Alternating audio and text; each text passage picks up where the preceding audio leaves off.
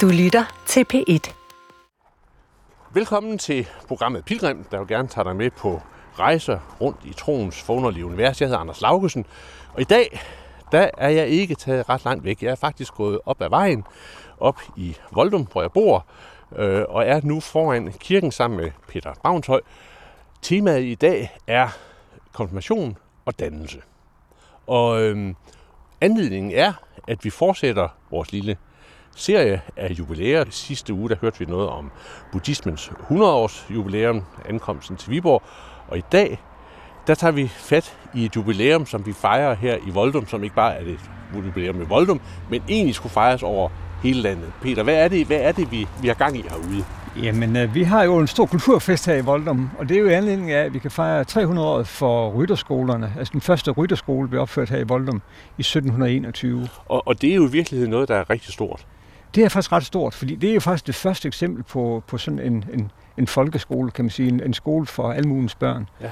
Det hedder rytterskoler, og det er jo fordi, de her første skoler blev placeret i, øh, i rytterdistrikterne. Det har mm. ikke noget med, det er ikke en rideskole, nej, slags, nej.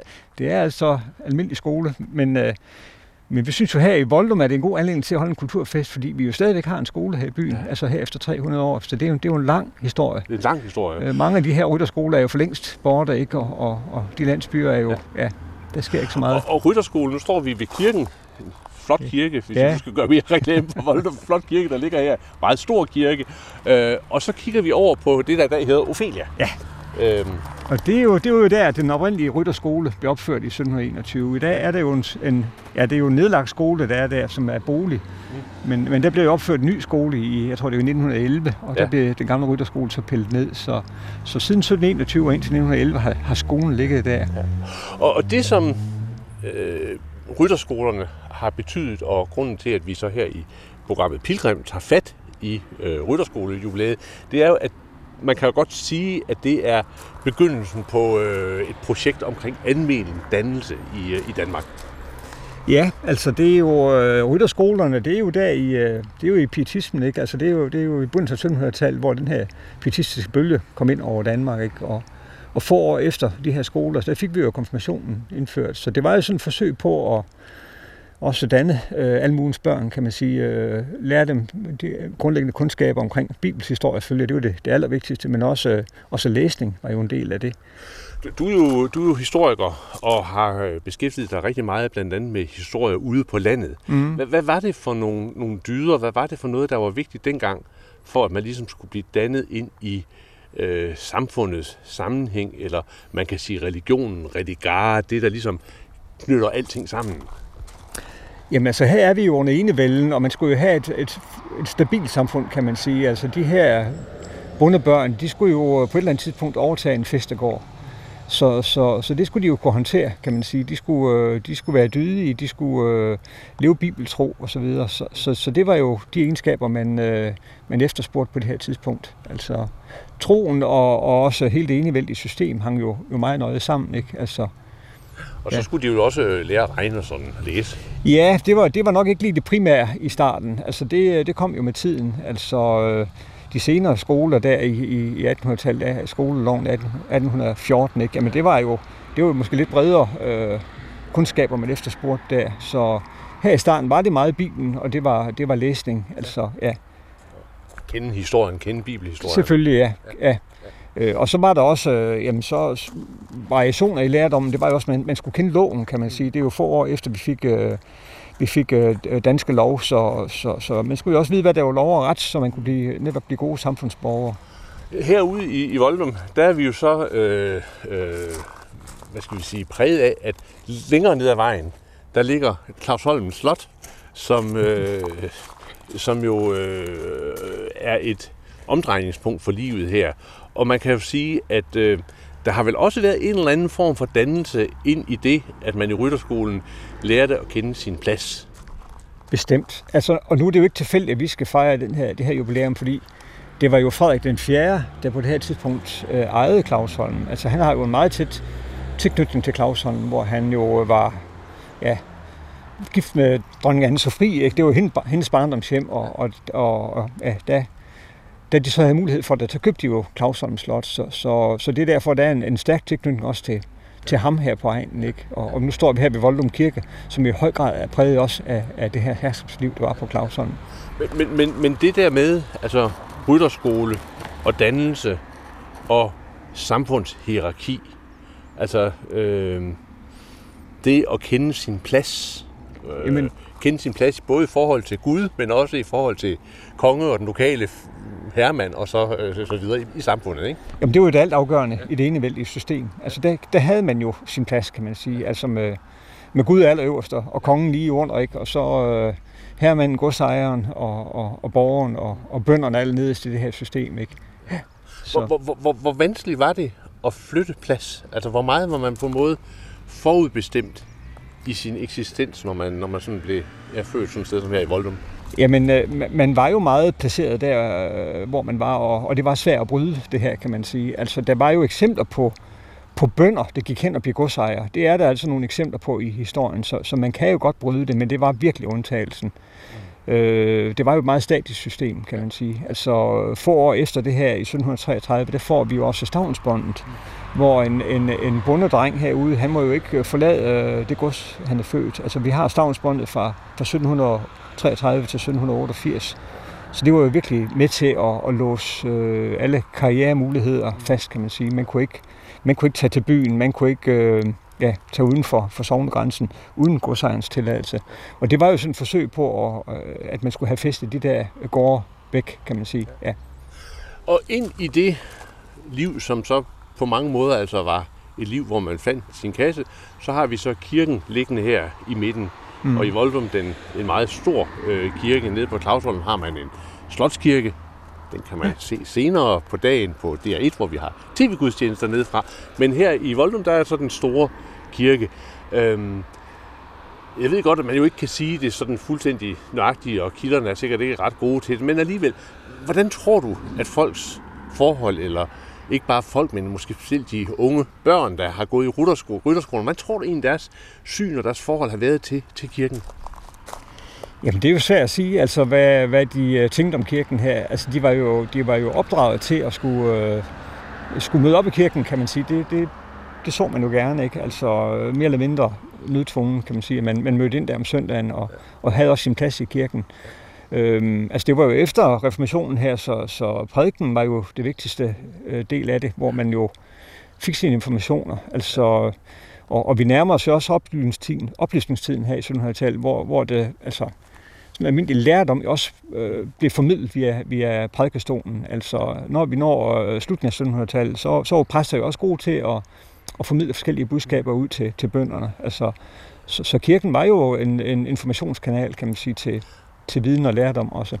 Og, en, en envejs kommunikationskanal, det var ikke noget med, at man gik ind og, og satte spørgsmålstegn ved, hvad det var, der foregik. Nej, det var ikke en dialog, det var det ikke. Altså, øh, man kan sige, at præsten, han var jo enevælgens forlængede arm, altså ud på sovneplan, ikke? Så, så de budskaber og informationer, der skulle ud, de, øh, de kom jo øh, den vej, kan man sige. Nu øh, skal jeg lidt videre på min lille pilgrimstur, øh, inden jeg vender tilbage til Voldum her senere. Øh, vi skal nemlig tale med vores øh, sovnepræst øh, lidt senere, øh, som også er tv-præst i dag. Så tager jeg ud til EO for at møde Anne der, som har beskæftiget sig rigtig meget med konfirmander og med børn i den alder, fordi man kan sige, præmisserne for at være ung og for at gå ind i et samfund er jo bare radikalt anderledes i dag, end det var for 300 år siden, da rytterskolen derovre på den anden side af vejen den blev etableret her i Voldum.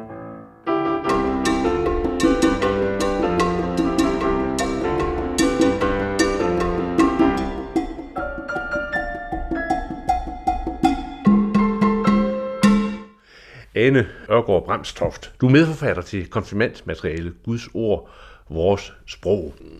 Ind i den livssammenhæng, som de unge mennesker har, når du nu får dem som konfirmander, hvad er det så, I gerne vil øh, bidrage med i forhold til dannelse igennem øh, jeres konfirmandundervisning, og hvad er det, I peger på i, i jeres konfirmandmateriale? Altså man kan sige, at grunden til, at vi overhovedet startede på det materiale, det var fordi vi begge to måtte sande, at vi ikke var så dygtige til at undervise i kristendom for unge mennesker, som vi gerne ville være. Og en af problemerne er selvfølgelig, at, at altså den der se, gængse problematik, at man taler et for højt sprog. Så vi havde brug for at, at starte et helt andet sted. At starte i konfirmandernes liv, og lade dem dvæle ved det. Så alle forløb er egentlig lavet sådan, så, så vi starter konkret i deres levede liv med en masse historiefortælling.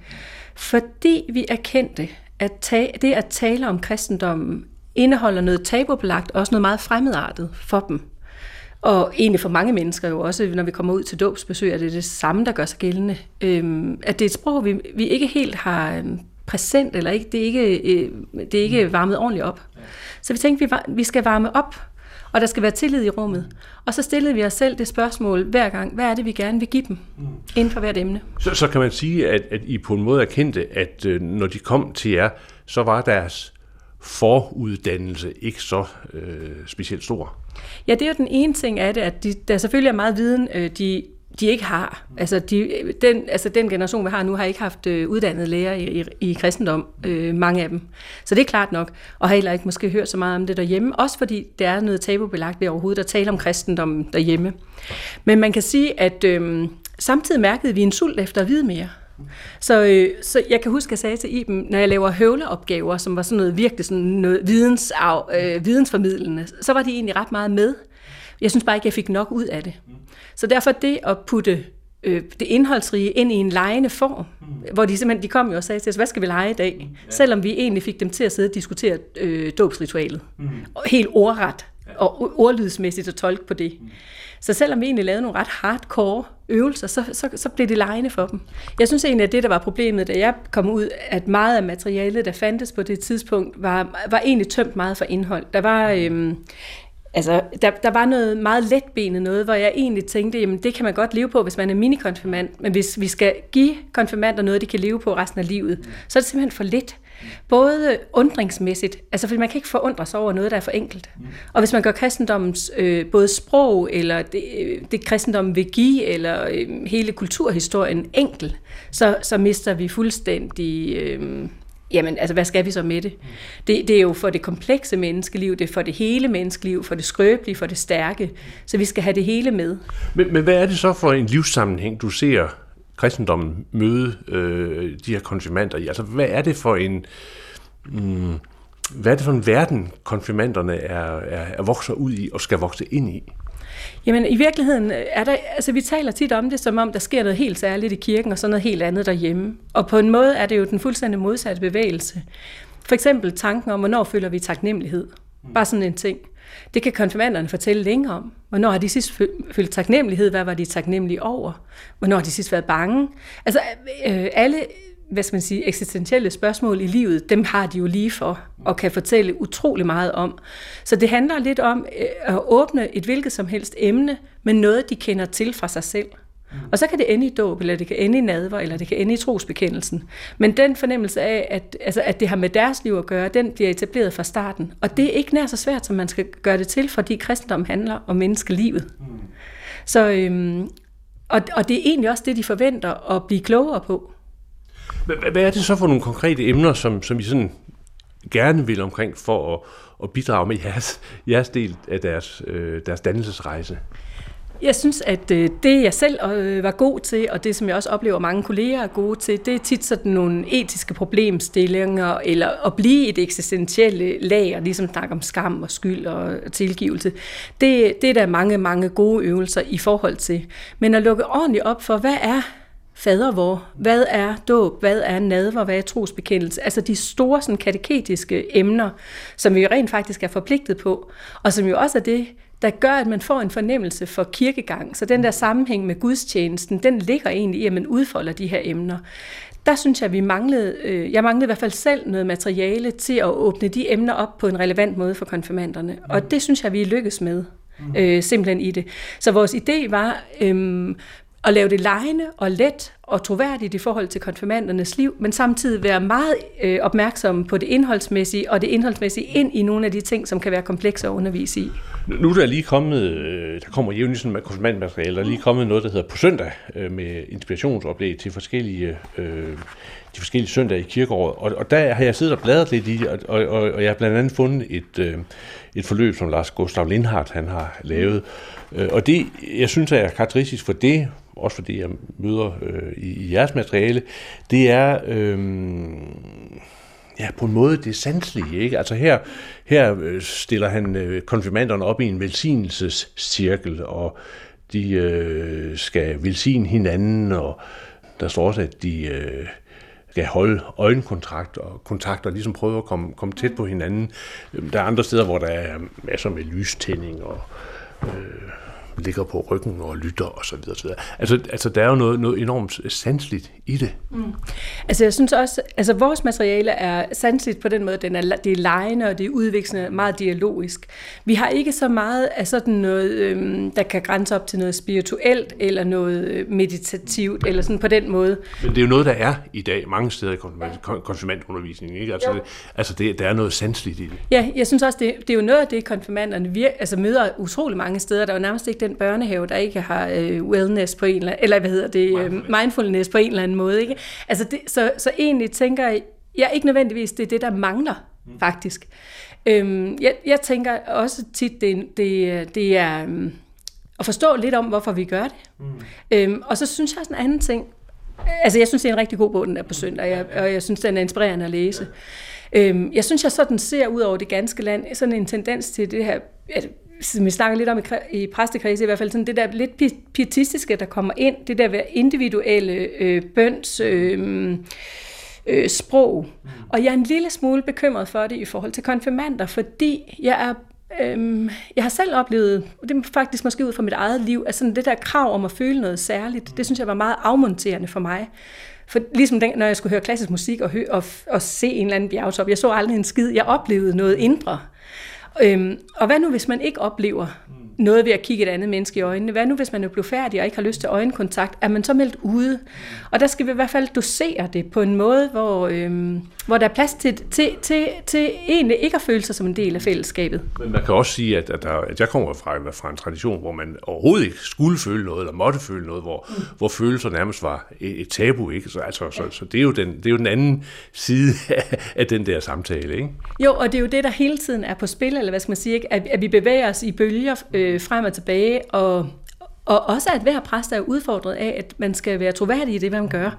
Man kan sige, at det, der er, er centralt for enhver præst, det er det, at man, at man gør det på en måde, hvor man selv er med i det. Og derfor skal man jo finde både et stilleje og en måde at gøre det på, hvor man, hvor man har sig selv med. Det, det er i al formidling jo alfa og omega, simpelthen. Øhm, hvis jeg nu ser på, på min øh, datter, jeg har jo en datter, der også lige er blevet konfirmeret, øh, så kan jeg jo se, at hendes, øh, hvad skal vi sige, mytologiske verden på en måde er meget omfattende. Altså Harry Potter og hele Josefine Ottesens og Mette Finderups forfatterskab, og så er der serier på Netflix om vampyrer og varulver, jeg kommer efter. Der er jo et væld af mytologiske fortællinger, som, som Anna Birgitta og hendes generation er vokset op med, og det øh, min fornemmelse er, at de er langt stærkere, end de var, dengang jeg var ung. Øhm, hvordan ser du den type fortællinger stå i forhold til sådan bibelske fortælling, der kommer og siger, jamen vi har øh, noget helt særligt, altså vi har en særlig, særlig karakter. Altså, hvad hedder det? Jeg synes, det er fantastisk, at, og jeg bruger dem meget i min undervisning også, og inddrager dem. Øh, og, og langt de fleste af dem trækker jo sådan set på noget tankegods, som også ligger der i Bibelen. Så, fordi Bibelen, man kan sige, hvad gør Bibelen særlig? Jamen en af de ting, der gør Bibelen særlig, det er jo, at den har haft så stor kulturhistorie. Og derfor Harry Potter for eksempel kunne ikke skrives i en anden kulturkreds, fordi den trækker så tungt på kristen tankegods. Men det, at, at konfirmanderne har kendskab til de historier, der ligger der. Ringenes Herre og øh, Narnia, som store fortællekomplekser. Ikke? Øhm, det gør, og de har set øh, Vikings, og ja. de har alt muligt. Ikke? Det, det fede ved det, det gør jo, at de har en forståelsesramme, mm. øh, som de endda har con amour. Mm. Og det åbner jo for, for referencepunkter. Og på den måde ser jeg mig egentlig ikke som anderledes end Grundtvig, at jeg får lov til at kaste mig rundt i et mytologisk univers, som er genkendt. Mm. Øh, så jeg synes, det, er, øh, det, det kommer min undervisning til gode. Mm. Øh, ja og en gave, simpelthen. Mm, mm. Ja. Hvordan, hvordan tror du deres livssyn, det er jo selvfølgelig svært at sige, men hvordan tror du, det bliver formet øh, sådan på sigt? Altså, hvor meget kommer det kirkelige, hvor meget kommer det bibelske til at, at, at, at danne deres øh, måde at møde øh, verden på, og hvor meget, kan man sige, tror du, øh, påvirkningen kommer fra, ja, nu har jeg nævnt de her forskellige mytologiske, men der er jo også øh, en hel masse med et, et samfund, der er hyperkomplekst, og tech-giganter, der overvåger, og så videre, og så videre. Ikke? Altså, mm Øhm. Altså, jeg har nogle gange frygtet, at det, de kommer til at synge på plejehjemmet, det er en eller anden Disney-sang, fordi jeg tror, at Disney er den største påvirker kulturelt lige nu her. Og på den måde, at der var en, der skrev, at, at på en måde frygter jeg mere øh, Disneyficeringen og amerikaniseringen, end jeg egentlig sådan frygter islam, hvis man skulle tale om frygt. Jeg frygter ikke nogen af delene. Jeg synes, vi beriger hinanden med mange forskellige ting. Men jeg synes, at øh, accelerationen og hele den her, den her måde, øh, vores øh, samfund stikker af på, eller hvad skal man sige, der synes jeg faktisk, at øh, både med konfirmander og også med mennesker, jeg møder, at der jo er en langt større forståelse for øh, kristendommens rødder, kristendommen som resonansrum, øh, det at... Øh, at det er en måde at tale sandt og ægte om menneskelivet på, hvor der er plads til det hele, hvilket der ikke er ret mange steder i et konkurrerende samfund. Så, øhm, og så synes jeg også, i forhold til æstetikken og altså det, at gudstjenesten vækker et resonansrum. Jeg har mødt rigtig, rigtig mange, øhm, for eksempel øhm, mødre til øh, babysalmesangs øh, øh, børn. Og hvis jeg spørger dem, hvad for en slags gudstjeneste har du lyst til, at vi skal holde? Hvad er det, du savner? Eller hvor, hvad kunne få dig til at komme? så er det mange af dem, der siger meget morsomt, at de faktisk gerne vil komme til søndagsgudstjenesten. Men det morsomme er, at de siger, men jeg kan ikke rigtig spørge min mand, om jeg kan få lov til det, fordi hvis jeg sådan siger, at jeg vil gerne øh, gå til yoga, eller jeg vil gerne øh, gå i biografen, eller jeg vil gerne løbe en tur, så tager han gerne børnene. Men hvis jeg siger, at jeg gerne vil til gudstjeneste søndag morgen, så kigger han mærkeligt på mig. Mm. Og, og det tror jeg er, hvad skal man sige, det er en af kerneproblematikkerne, det er egentlig det tabubelagte ved, ved kristendommen, som vi på en eller anden måde har skabt et eller andet, en historie om, som om den er stagneret for 50 år siden og meget mørk og gold, eller jeg ved ikke, hvorfor det er på den måde. Men det er det, jeg synes, fra i mine 18 år som præst, der er, det, der er der i hvert fald sket en, en åbning, en interesse og en sans for, øhm, altså også en sans for både det højtidelige og det religiøse og ritualerne. Og, og jeg mener, at hvis man gør sit forarbejde godt, når man har altså samtale hos brudepar eller dåbsfamilier øhm, eller med konfirmanderne, så bliver sansningen af gudstjenesten større, fordi, øhm, fordi man egentlig giver plads til også et enkelt menneskes fortolkningsmuligheder. Men, men, men får det dem til at, altså, at komme? Altså nu, altså, det der med manden, der ikke vil passe børn, altså, ah, det er ikke en lidt dårlig undskyldning, det kan da ikke passe i 2021, at, man, at manden kan sige det vel. Men altså, jeg mener bare, altså, altså øh, øh, hvis man ser i, det er muligt, det er anderledes her i EU, men hvis man ser ud, ud, ud i de danske øh, kirker, øh, så kommer konfirmanderne, og, og, når de skal ligge, og så går der en rum tid, inden de kommer igen. Altså, det, det er jo ikke sådan, at man, vi ser gudstjenesten blive befolket af, af, af, unge, af unge mennesker, vel? Nej, og der må jeg også sige, altså det har aldrig nogen... Det, altså alle spørger præster, er du ikke bange for, at de unge ikke går til gudstjeneste? Og jeg kigger på mit eget liv, og så tænker jeg, hvad lavede jeg selv, da jeg gik i gymnasiet? Jamen, jeg havde hangover søndag morgen, og jeg kom ikke ret meget i kirke i den periode. Nogle gange nåede jeg, da jeg blev øh, flyttet til Aarhus, og gå til femeren i, i Domkirken, ikke? fordi der var jeg ved at være klar igen. Øhm, altså, det rituelle, hvornår det sanser man, og, og det kan blive genklangsteder. Det er det, altså børn kommer jo ind i kirken, fordi det er et genklangsted. Det er et sted, man gen, altså det vækker genklang. De har oplevet det før. Slægterne har noget med det her at gøre. De kommer måske til bisættelser, de kommer i forbindelse med børnekor eller konfirmation. Og så på et eller andet tidspunkt, så vækker det så meget genklang, og man har oplevet så specielt meget i sit liv, at der er brug for en vis tyngde og ærlighed.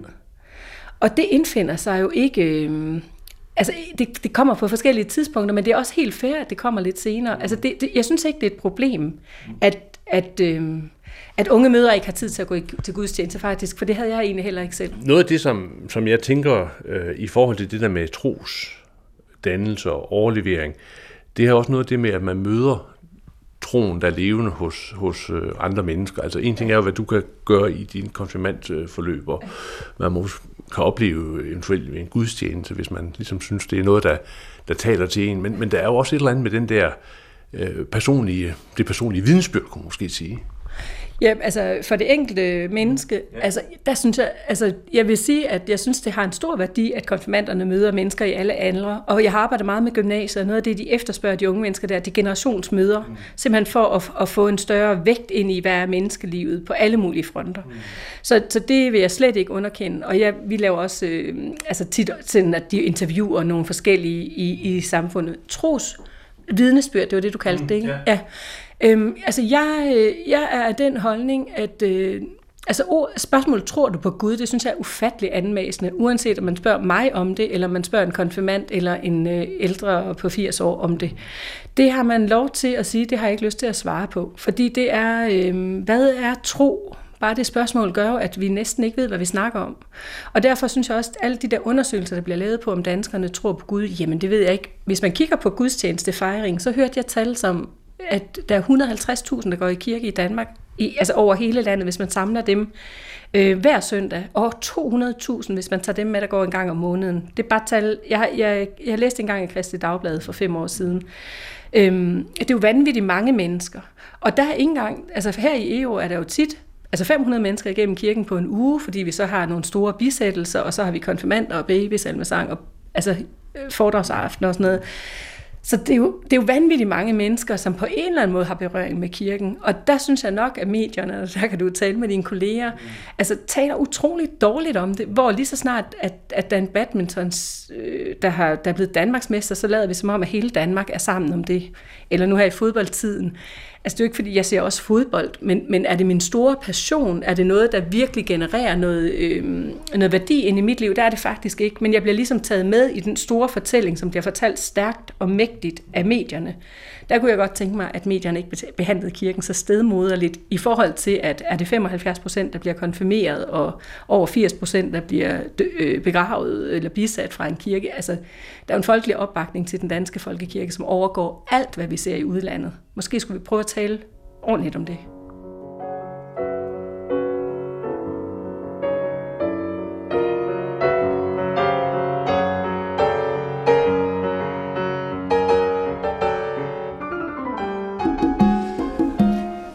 René øh, Hø, sovnepræst i Voldum.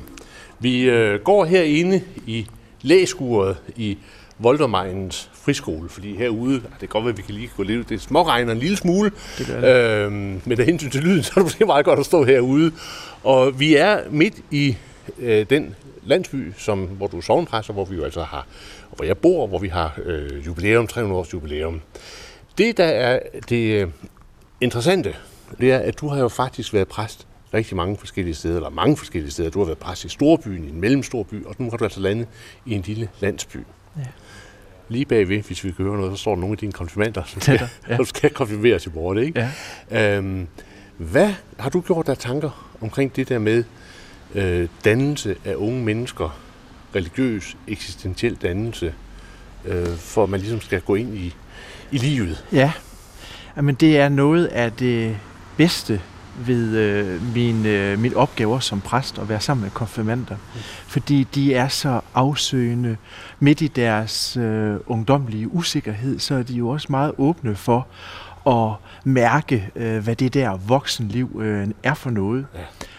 Og jeg, jeg synes, min erfaring er, både fra sovnepræsteembeder i provinsen og i hovedstaden, og nu her i Voldum, at de unge mennesker minder utrolig meget om hinanden. Det er de mm. samme ting, som er på spil.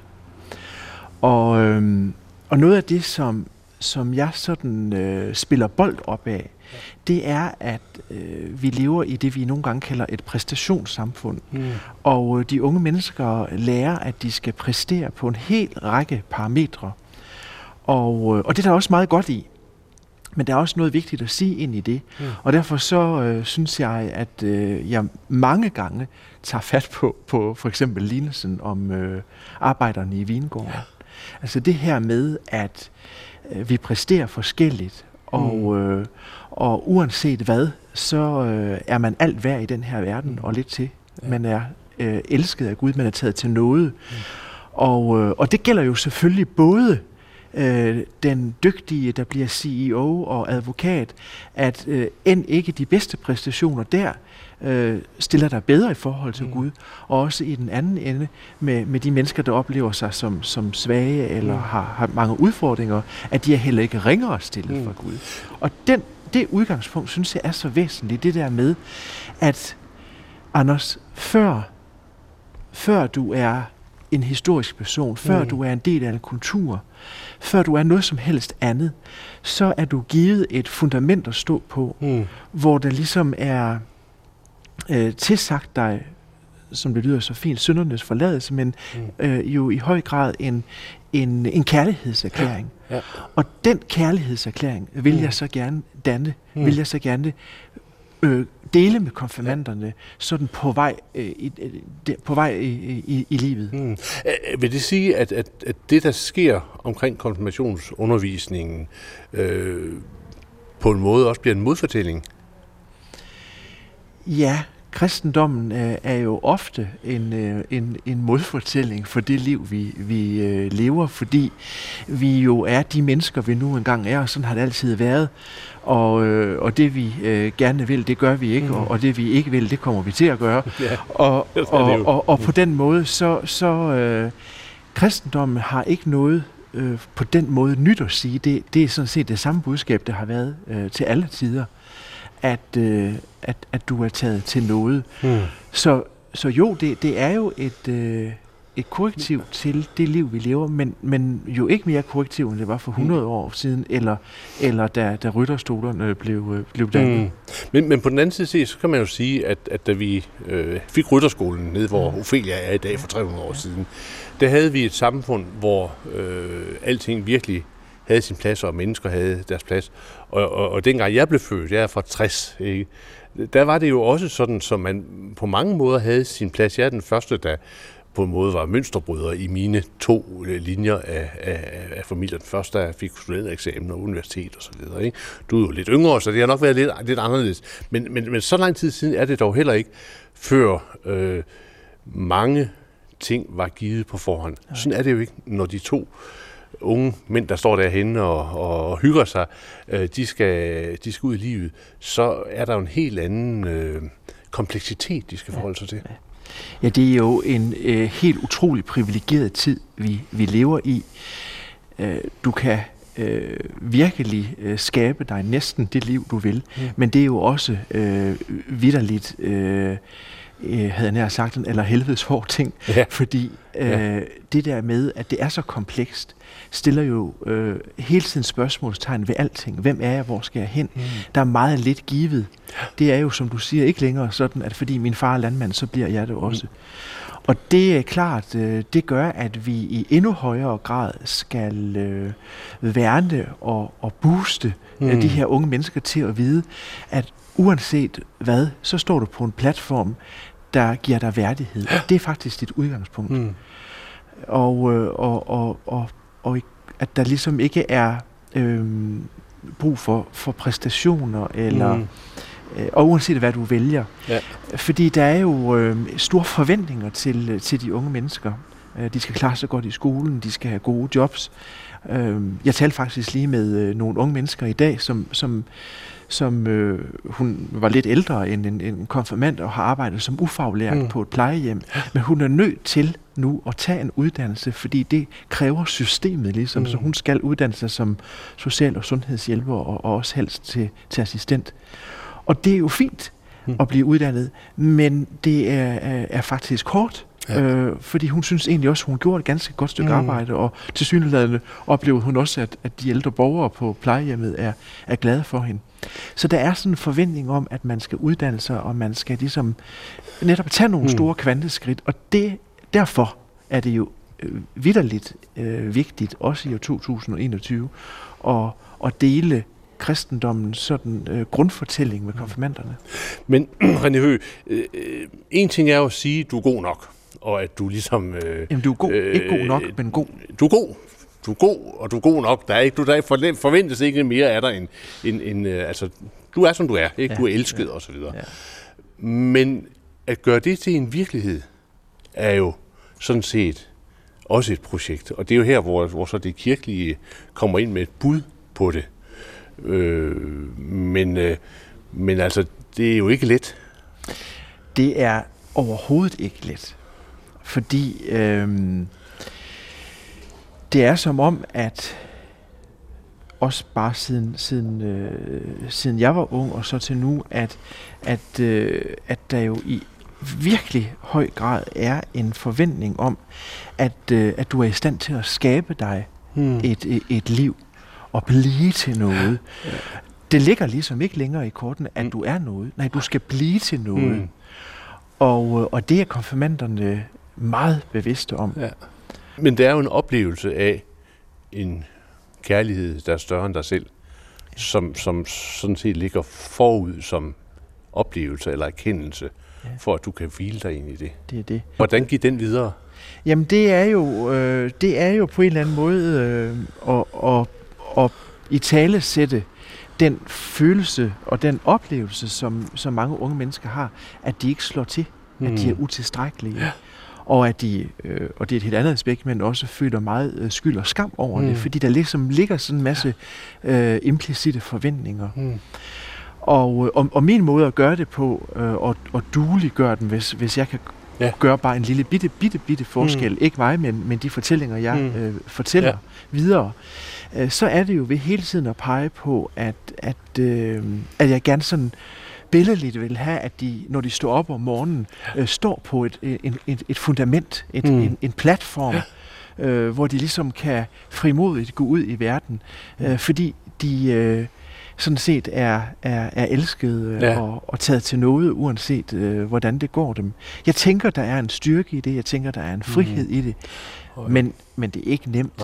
Øh, en ting er jo så, nu går vi ud i skolegården, hvor der er tegnet sådan hoppemænd, og der er... Øh, altså det, er jo en rigtig fin skole. Det er skole. en skaterbane, det derovre. Skaterbane ja. og fodboldhegn og så videre. Øhm, og en ting er jo sådan den individuelle dannelse, øh, også for konfirmanderne, men man indgår jo også i fællesskaber, i, i, i større fællesskaber. Og jeg var i sin tid med til at øh, grundlægge denne her øh, Voldemajens friskole, da de nedlagde vores folkeskole. Og, og noget, der slog mig, det er sådan, nogle gange bliver man jo ramt af noget, ikke? det var, at da vi så skulle til at tale værdigrundlag, så sagde jeg Grundtvig Holsk, ikke? og der var faktisk næsten ingen, der vidste, hvad det var. Ja, der var stort set ingen, der vidste, hvad det var. Altså, det, det sagde dem ikke noget. Og så kunne jeg jo sige, Grundtvig Holsk, alt det, jeg ville, det hjalp jo ikke noget, fordi der var ingen referenceramme. Og det øh, synes jeg måske er noget af det, som når man ind i den kirkelige sammenhæng i dag ser ud i, i øh, samfundet, men også ud i forhold til øh, den tid, der kommer, øh, må spørge sig selv om, hvor kraftige er de referencerammer, som vi måske har lænet os op af tidligere. Jeg ved ikke, hvad du tænker. Jamen, jeg kan i hvert fald øh, mærke, når du øh, i tale sætter det her, at, øh, at, at der, der rammes jeg sådan lidt af det der med, oh, havde jeg bare konfirmanderne i to år. Yeah. Fordi øh, yeah. der er så meget øh, Luther, man gerne vil dele, der er så meget mm. Grundtvig, man gerne vil dele, der er så meget kirkegård, man, jeg gerne vil dele. Og, øh, og, og det, øh, det, det, det, den reference, øh, må jeg nok indrømme, får de ikke så meget med øh, af. Og, øh, og det er jo øh, helt klart et, øh, et problem, eller en udfordring. Ja. Fordi også det her med øh, samspillet mellem øh, skole og kirke, mm. og skole, kirke, folket, ja. det, øh, det er jo øh, en væsentlig øh, grundvigiansk tankegang. Ja, det er i hvert fald en del af den grundvigianske dannelsestanke, ikke? Ja, præcis. Og... Øh, jeg hørte lige her forleden dag, at øh, nede i, i Røding, hvor der jo er en, en øh, grundvis frimenighed og øh, højskolen, at de har øh, for nylig anlagt en sti. De har vist nok åbnet et dige, ja, ja. sådan at der er passage mellem højskolen og, og kirkens ja, grund.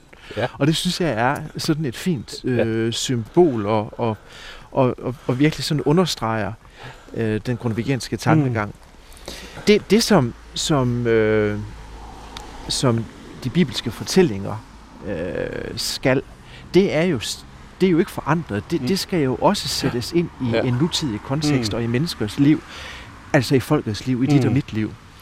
Så på den måde øh, er det grundviske og det lutherske der mm. jo hele tiden. Ikke? Men, øh, men det at undervise i... Hvordan man gør det. Ja, det, ja. det, det, det, det, øh, det fylder nok desværre ikke så meget. Her er det jo, René, at der kommer noget interessant ind, fordi man kan jo så sige, hvis ikke begreberne er der, øh, altså for eksempel, hvad, er, hvad vil det Grundtvig Kold skal sige osv., så, så er det noget med på sin vis at bringe nogle oplevelser tæt på. Vi har lige her, den her kulturfest, som vi har i, for tiden her i Voldum, der øh, indviger vi lige om lidt en æbleplantage, hvor så folk skal kan plante et æbletræ, og når du døber barn, så kan man sætte et æbletræ der, ikke? Bore og bænke, i håb om at skabe fællesskab. Ja. Så man kan jo sige, så er det noget med, at man skaber nogle oplevelser af noget, som for os andre peger ind i en måske teoretisk ramme, grundvikolsk fællesskabstanke. Ikke? Jo. Hvad tænker du om det? Altså vigtigheden af at skabe nogle oplevelser af nogle af de ting, der ligger bag det evangeliske udtryk, du er, du er god, som du er. Det er kærlighed, der er fællesskab osv. Det er, øh, det er øh, intet mindre end genialt, fordi øh, det er øh, så væsentligt med ritualer, Mm. og det er også væsentligt med øh, performativer, altså øh, ord og informativer kan en hel masse, ikke? men performativer kan endnu mere, fordi det læres i kroppen på en anden måde, og, og, og ved at, at, at plante træer øh, i forbindelse med Mm. dåb og, og andre mærkesager eller dage, så, så understreger man jo netop øh, fællesskabet ja. ved et ritual. Ja. Og det er jo selvfølgelig også noget af det, som konfirmanderne får med i, i gudstjenesten, Mm. men her selvfølgelig i en, øh, i en værtslig sammenhæng, som jeg synes er, er øh, altså sådan et, et sted som, som Voldum her, som er en lille landsby, mm. der er det jo øh, simpelthen også fællesskabskonstituerende. Ja. Måske skal man lige være sådan øh, konfirmand og der ældre for at Ja. kunne, kunne sådan virkelig for alvor se det. Ikke? Mm. Eller, men men det, er, det, er jo, det, det er så væsentligt, og, og jeg er helt sikker på, at øh, om 20 år vil man tage tilbage, Ja. øh, når man ved, at der er blevet plantet et træ, Ja. ja. der er blevet døbt, Ja. ja. for at se det. Lige Så, så på den måde skaber det rødder. Skaber det rødder. Og nu er der gang i festen over i, i, i skuret. Ja, der er foregår dejligt. ikke så meget i Voldum, så der, det er der, der er fest. Nu trækker vi op på den anden side. Øhm, øh, René Høgh, øh, lidt senere på formiddagen i dag, øh, der øh, kan man jo opleve dig, se dig øh, nede i, øh, som præst nede i Clausholm øh, Slotskapel. Clausholm Slot ligger her, og det er i anledning af, at bagdysten, den for øjeblikket sendes, og så, så har vi så lænet os lidt op af bagdysten. Og, og man kan jo sådan set sige, at nogle af de nye sådan, fællesskaber, der peger øh, ind imod øh, ja, måske bibelske beretninger, det kunne jo måske blandt andet være sådan som bagdysten, ikke? Og den, den slags ting. Jo, og vi, øh, vi har jo planlagt øh, til gudstjenesten, at vi øh, vil have særlig fokus på brødet. Ja. Det der med, at øh, vi har inviteret en konfirmand, mm. eller konfirmanderne til at bage, Mm. og som bringer brødet, øh, Ja. ja. som det så fint hedder, til Herrens alder, og så spiser vi det sammen i nadvåren. Ja. Det er jo igen med til at understrege øh, fællesskabet, og jeg er livets brød. Ja. Og, og, øhm, og, og det, øhm, det åbner jo for nogle helt nye aspekter også ja. i en gudstjeneste. Jeg er spændt på at se, hvordan ja, det kommer det, til at gå. Ja, Altså det her med, at, at vi kan dufte brødet, Ja. ja. vi kan se det, det er stort, og, Ja. og jeg tror nok, at øh, øh, konfirmanden, der kommer i brødet her, har anvendt kanel og sådan andre Mm. krydderier, som på en Ja. eller anden måde sådan Ja. kan, kan mærkes øh, og duftes Ja, i rummet. præcis. Så det er igen det der med, at man gør det sanseligt, ikke? Ja. Men, og, og her kommer så, hvad skal vi sige, mindet ind. Øh, det vi står og beskriver med æbleplantagen, og æblerne og øh, din konfirmationsundervisning øh, og oplevelsen, sådan, altså jeg synes også, der er noget øh, specielt, når man sidder der og ser bagedysten og øh, synes, det er sjovt og øh, min datter bærer en kage, eller hvad ved jeg. Altså, det, der er også noget fællesskabsskabende der. Men øh, man kan jo så sige, at for os, sådan som, som, som, som, som ligesom har hele den der teologiske overbygning, så ved vi godt, at det peger ind imod, at livet har en retning med kærlighed og bibelske fortællinger om fællesskab, ser vi spejlet i det. Men det kan jo meget hurtigt, hvis ikke lige præcis den viden også er der og holdt lige, komme til at stå lidt som sådan spredt fægtning eller som noget fragmentarisk.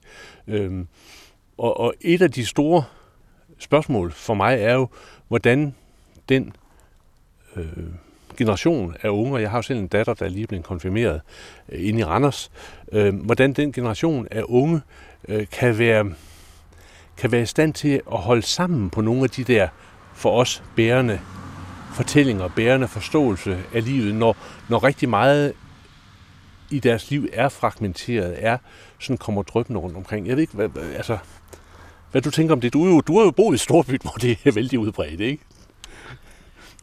Jo, men jeg oplever egentlig en, øh, en stor lydhørhed og også øh, efterspørgsel på de store fortællinger. Mm. og øhm, også blandt konfirmanderne. Og, og det, øh, altså indimellem, så vil de jo bare gerne imponere præsten, og så siger de de rigtige ting på det, på det rigtige tidspunkt. Ja. Men, men det er altså min fornemmelse, at, at de tager de her store fortællinger med sig. Hmm. Og så øh, er det jo sådan, at kirkedøren står åben. Og, og, og, og mere, altså vi, men mere øh, kan man ikke øh, umiddelbart gøre, mm. øh, ser jeg ikke for mig. Altså det, det, det, det handler om at give en vedkommende, relevant øh, konfirmationsforberedelse, som man jo skaber sammen med, mm. med konfirmanderne, og så vise dem, at det vi taler om, øh, om tirsdagen, jo faktisk er det, der er på spil i gudstjenesten. Og det er jo ja. derfor, vi så gerne vil have, at de også går til forskellige gudstjenester i konfirmationsforberedelsen, mm. for at se og opleve, og også selv deltage i, mm. at det vi hører som, som en evangelisk eller en lignelse, det er det, der sker mm. i gudstjeneste, og især jo aller tydeligst, når vi synger sammen. Ja. Altså, vi synger jo generelt seks salmer mm. i en højmesse, ikke? Det er virkelig mange ord og mm. mange flotte billeder. Mm. Og det er jo en lang gendækning af evangeliet. Men, men, men René Høgh, med al respekt, altså... Øh, det kan godt være, at, at, at Anne Begitas tidligere klassekammerater, de er anderledes end Anne Begita, men altså mange af de der gamle salmer, de gamle ja. ord, ja. Ah, de er jo ikke, det er hverken tone, tonesprog eller sprogligt noget, som, som sådan formidler Nej. evangeliet super godt. Altså, Nej. Altså de, øh... er, det ikke, er, altså, er der ikke lidt et, et, et, en problemstilling, hvis man ved hjælp af den nuværende højmesse skal få unge mennesker på 14 jo, år til jo, at... Jo. Ja.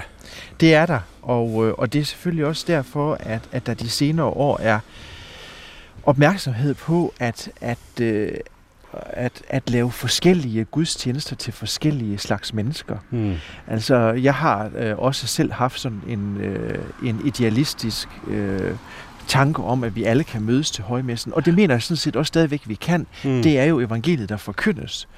Men øh, vi er bare forskellige steder mm. i livet, så rent kommunikativt, så er det altså øh, lidt flabet ja. og, og, og synes, at øh, unge mennesker mm. skal, skal øh, deltage. Og så er argumentet jo, jamen de kan jo lære det ved at mm. komme igen og igen og igen. Og det er rigtigt nok. Øh, det kræver dog en del. Ja. Øh, så, så jeg er helt med på det hold, som, som, øh, som synes, at vi må lave gudstjenester til forskellige slags mennesker mm. i forskellige situationer. Ja. Ja. Det er væsentligt. Og det gælder selvfølgelig også valg af salmer, mm. altså sproget hele ja. vejen igennem.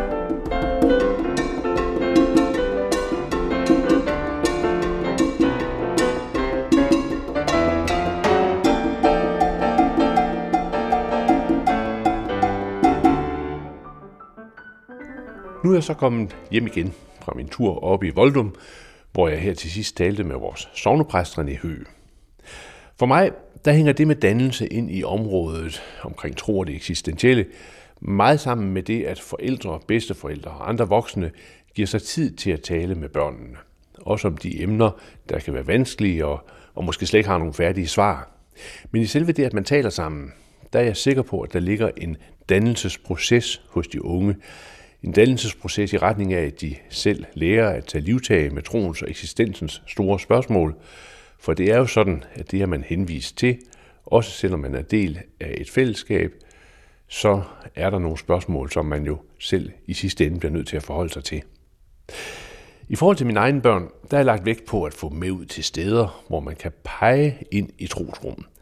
Det har nu, for at sige det mildt, ikke altid været en succes at tage dem rundt i kirker og templer osv., men jeg tror altså, at det har givet dem en fornemmelse af steder, hvor de kan læne sig ind og gå i dialog med deres eget liv. Jeg sidder lige nu inde i vores øh, salonstue over i stallen. Vores datter, Anne Birgitta, er netop blevet konfirmeret, og herovre på bordet ved siden af, der ligger stadigvæk nogle af hendes gaver, og der er også et par gavebånd, som ikke er blevet ryddet op endnu. Vi havde over to dage godt 90 mennesker igennem som gæster herinde. Og det, der står tilbage, udover altså folkedans og god mad og konfirmationssang og taler, det er måske nogle af de konkrete mærker på tro, som nogle af gæsterne gav videre.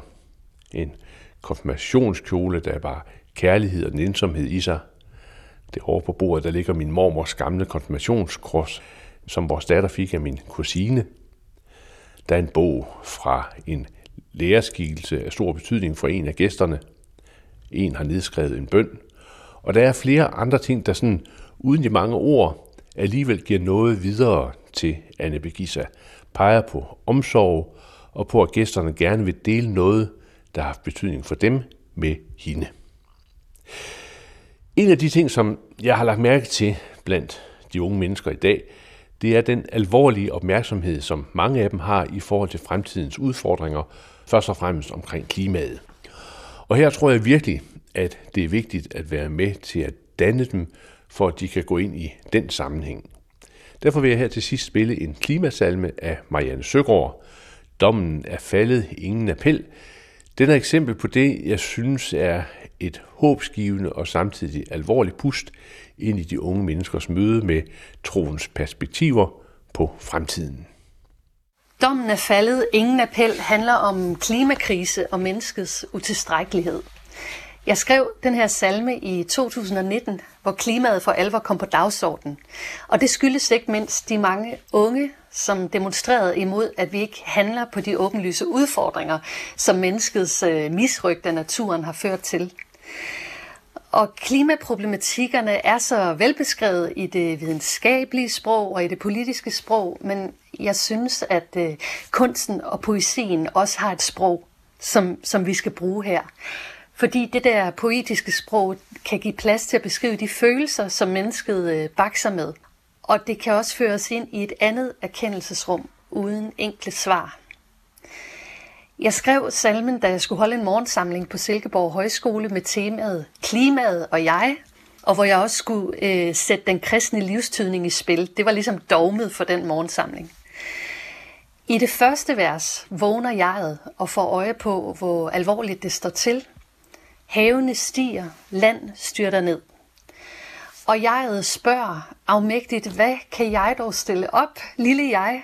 Det er svært at orientere sig, det er tåget, og det moralske kompas er i opløsning. Så i andet vers, så kommer der en, øh, en, en kontrast til, til øh, det her kaos, nemlig fortællingen om paradishaven som et ideal. Men paradishaven er også tiden før syndefaldet, som efterlod mennesket med ansvar og skyld som grundvilkår i tilværelsen. Og så kommer det her tredje vers, som er salmens forløsning. Der kommer et nyt billede på relationen mellem mennesket og den lidende natur, hvor kloden simpelthen er kravlet op på menneskets knæ, som et barn, der sidder på knæet af en forælder. Og forælderen forsøger at genrejse det her kærlighedsforhold, som forælderen har misrygtet. Og spørger til sidst ydmygt, kan vi prøve igen? Og det, jeg har på hjerte i salmen, er at give plads til de øh, komplekse følelser, der er forbundet med at være menneske i klimakrisens tidsalder. Og også at udtrykke det her håb, som tager afsæt i et øh, genrejst kærlighedsforhold mellem menneske og natur. Og den version, vi skal lytte til, er Silkeborg Højskoles store kor fra foråret 2019, som øh, synger salmen.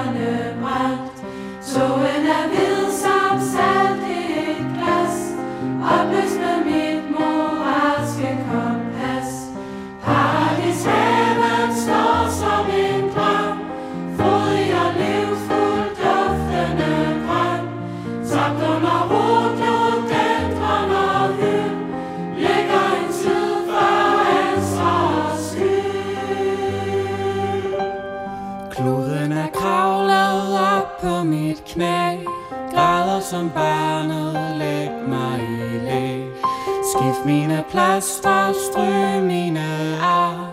Giv mig historier om, hvem jeg var. Omfavner globen, hjerte til jord. Øver mig i et kærlighedsord. Tegner et hop i luften for den Visker om vi kan prøve igen. På min terrasse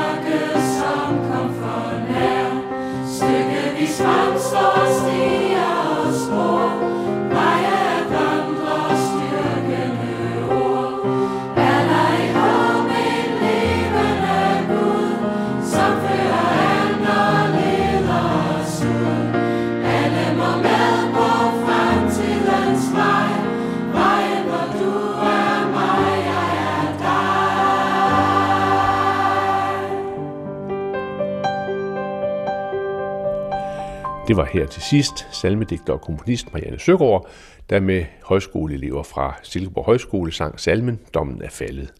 Først i programmet, der havde jeg talt med historiker Peter Bavnshøj om rytterskolernes 300 års jubilæum. Så var det præst og medforfatter til konfirmandmaterialet Guds ord, vores sprog, Ane Bremstoft, som jeg har talt med, og til sidst vores lokale sovnepræst i Voldum, René Høgh.